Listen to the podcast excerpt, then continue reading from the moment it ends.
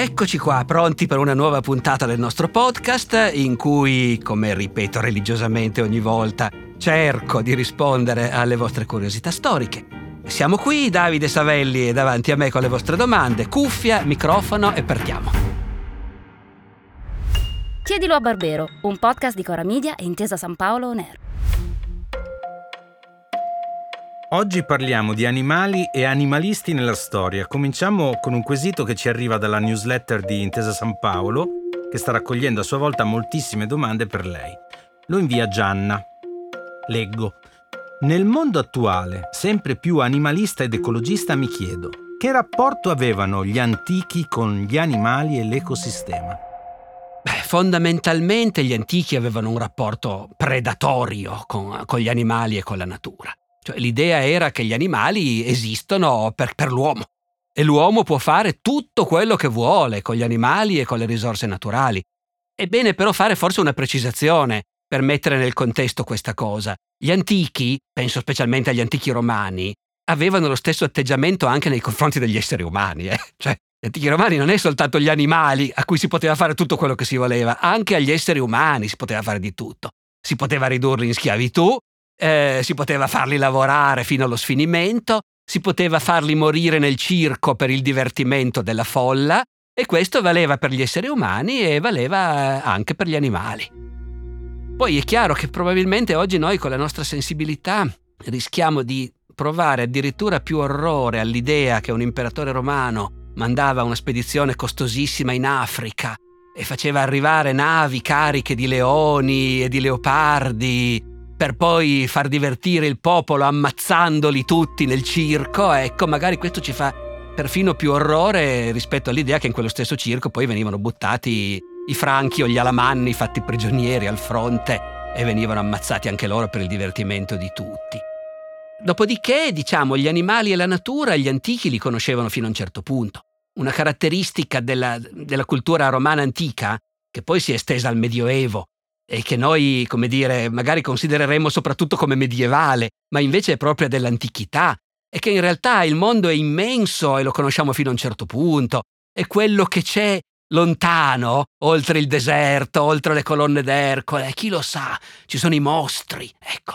Gli animali mostruosi, gli animali immaginari sono molto presenti nella cultura antica, romana e già greca, eh. Pensi alle fatiche di Ercole deve catturare le cavalle di Diomede. Le cavalle di Diomede cosa fanno? Simpaticamente mangiano gli uomini, sono cavalli antropofagi. Deve catturare l'idra di Lerna, un serpente acquatico a nove teste. Deve catturare il leone di Nemea, un leone invulnerabile che non può essere ferito. Ecco, tra animali veri, animali leggendari, ecco, non facevano tanta differenza. C'era questo immaginario appunto mitologico.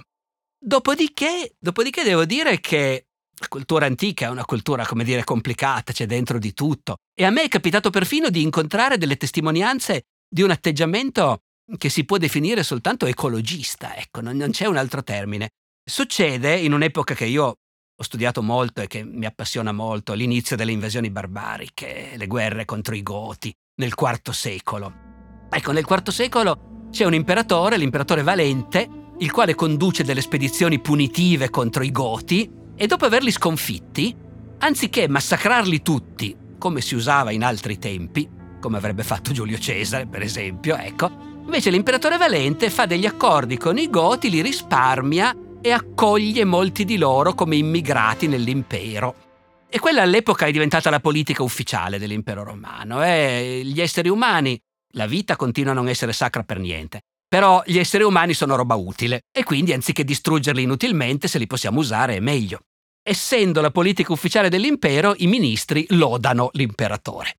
E noi abbiamo un discorso di un oratore di Costantinopoli, un importante uomo politico, si chiama Temistio, il quale elogia Valente per non aver ammazzato tutti i Goti e dice E dopo tutto, se ci pensate, noi ci preoccupiamo di preservare le specie animali perché non scompaiano gli elefanti dalla Libia, i leoni dalla Tessaglia, gli ippopotami dal Nilo. E, e, tanto più dobbiamo rallegrarci che non sia stato sterminato un popolo di uomini. Mm, magari barbari, dirà qualcuno. Sì, vabbè, però comunque uomini. Ecco, io devo dire che la prima volta che ho letto questo passo sono rimasto strabiliato, perché l'idea che nel IV secolo gli antichi romani si preoccupavano che non scomparissero gli ippopotami del Nilo l'ho trovata meravigliosa. Poi molto probabilmente gli servivano per i giochi del circo, per l'appunto, eh, la preoccupazione era quella. Però intanto Temistio dà per scontato che questa preoccupazione c'era. Aggiungerei ancora una cosa. A quell'epoca ormai l'impero romano era cristiano.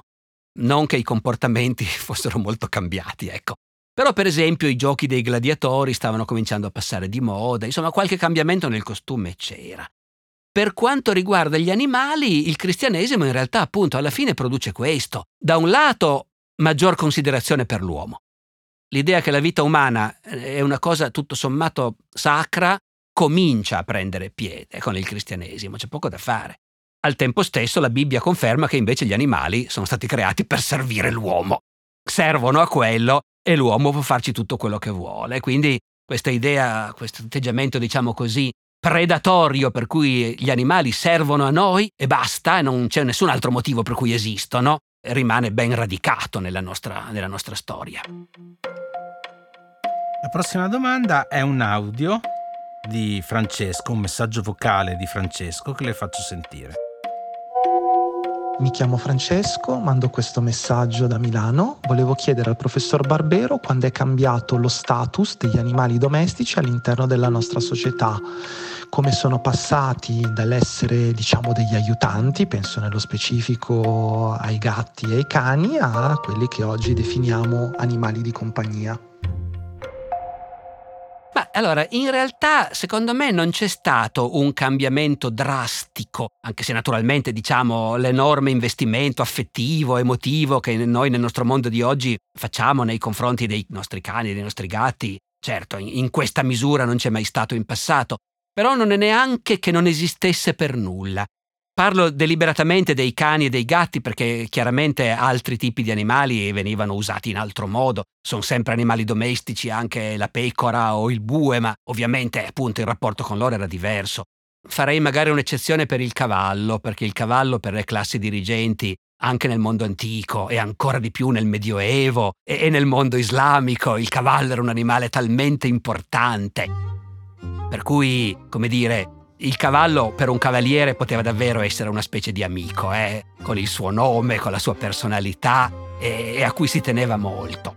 Ma parliamo anche solo dei cani e dei gatti. In realtà i cani e i gatti non sono mai stati tenuti esclusivamente perché servono a qualcosa senza nessuna forma di affetto.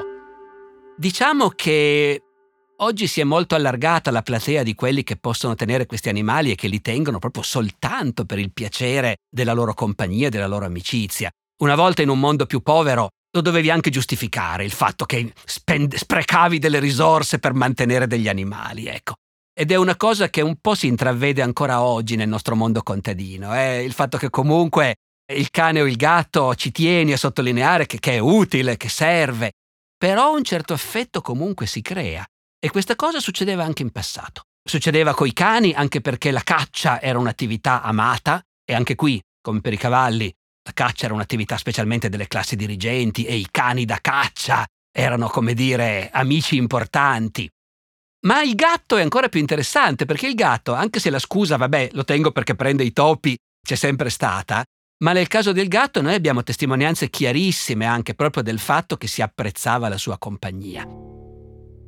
E questa è una cosa che vorrei sottolineare anche perché circola su internet questa leggenda nera, secondo cui invece nel Medioevo massacravano i gatti, secondo cui addirittura un papa avrebbe ordinato con una bolla lo sterminio dei gatti neri. Ecco, sono tutte frottole integrali.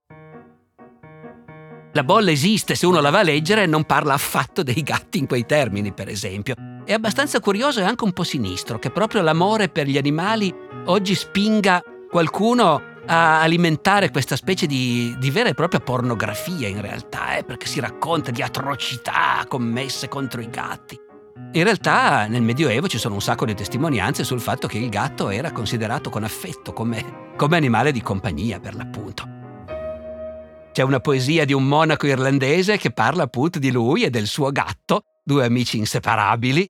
I teologi medievali che analizzano l'universo e non c'è argomento di cui non abbiano parlato, i teologi medievali parlano anche del gatto, descrivono le abitudini del gatto. Eh, Alberto Magno, per esempio, grande teologo del 200, parla molto del gatto, nota che il gatto è un animale molto pulito, che adora la pulizia, che gli piace giocare, che gli piace stare al caldo.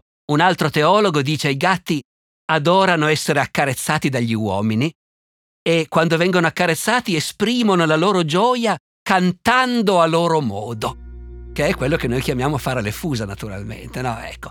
Quindi c'è assolutamente familiarità con il gatto e con come il gatto reagisce all'affetto umano, tanto che ci sono regole monastiche le quali, siccome ci tengono molto a dire che i monaci e le monache devono fare una vita dura, una vita di rinunce, una vita di penitenza, vietano di tenere animali domestici, perché tenere l'animale domestico è una cosa che ti dà troppo conforto e troppo piacere, e però a volte fanno eccezione per i gatti. Santa Chiara, per esempio, Santa Chiara, l'amica di San Francesco, aveva una gatta, Sora Gattuccia era soprannominata. Santa Caterina, Santa Caterina da Siena, nella sua vita si racconta che quando lei era ragazza e aveva deciso di fare penitenza e non mangiare carne, però non voleva dirlo alla famiglia, non si voleva far notare. E allora, quando era a tavola, i bocconi di carne li prendeva e li buttava sotto la tavola, dove c'erano tutti i gatti di casa che se ne stavano sotto la sua sedia a aspettare che lei gli buttasse il boccone. Insomma, alla domanda di Francesco io risponderei dicendo che l'uomo ha sempre percepito che col cane e il gatto si può avere un rapporto affettivo e che questo rapporto affettivo dà piacere. Al tempo stesso, nelle società del passato, dove la povertà era un problema reale, si sentiva un po' di vergogna, ecco, a cedere troppo a questo piacere e ci si difendeva dietro l'idea no, vabbè, però servono. E quindi mi giustifico così. Infine, un'altra domanda ci arriva da Patrizia, amante degli animali e vegetariana che scrive È vero che nel Medioevo processavano e condannavano gli animali? Eh, questa è una cosa vera, ci sono alcuni casi documentati e, e stranamente viene di solito presentata come un esempio della stranezza e barbarie del Medioevo. Eh, devo dire non capisco bene perché.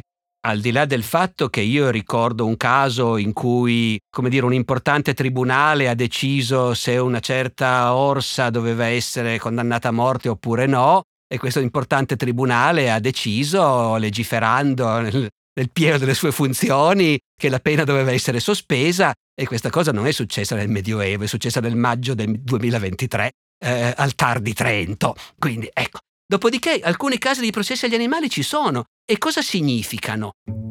Significano che in un mondo che era a costante contatto con gli animali, eh, capitava l'incidente, capitava che il maiale che girava per casa a un certo punto aggrediva il, il neonato nel, dimenticato per un po' nella culla e quando la mamma tornava il maiale si era mezzo mangiato il neonato. Certo che succedeva. La reazione ovviamente era ammazziamo questo maledetto maiale. Poteva capitare, è capitato in alcuni casi, che si sentisse il bisogno di giustificare questa cosa.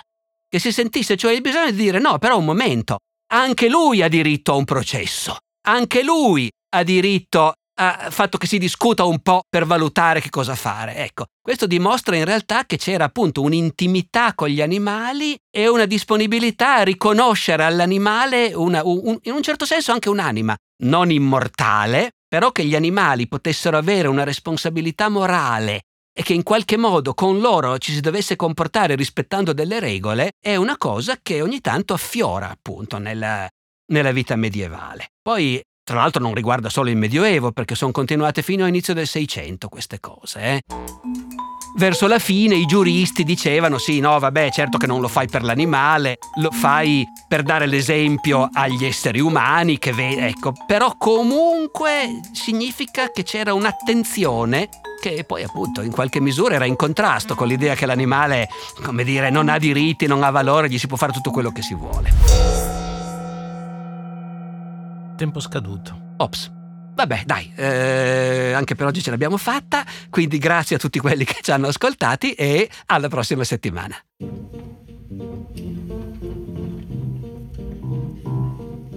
E a conclusione di questa puntata, come di consueto, un piccolo suggerimento.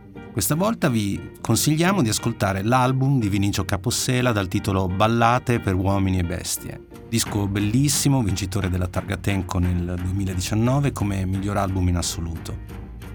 Uno dei molti lavori davvero notevoli di Capossela, artista che da queste parti da tanto tempo apprezziamo molto.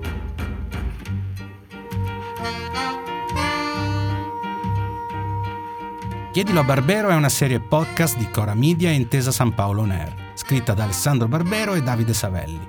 Produzione esecutiva Lia Chiovari. Cura editoriale di Davide Savelli in collaborazione con Anna Iacovino e Rosella Bettinardi. Supervisione del suono e musiche Luca Micheli. Post produzione e montaggio del suono Luca Micheli e Mattia Liciotti. Coordinamento post produzione Matteo Scelsa. Fonico di studio a Torino Riccardo Mazza di Experimental Studios. Fonico di studio a Roma Lucrezia Marcelli. Io sono Davide Savelli e vi do appuntamento alla prossima settimana ricordandovi che potete inviare le vostre domande via mail all'indirizzo chiedilo a barbero chiocciolacoramedia.com oppure con un messaggio WhatsApp anche vocale al numero 345 09 83 998.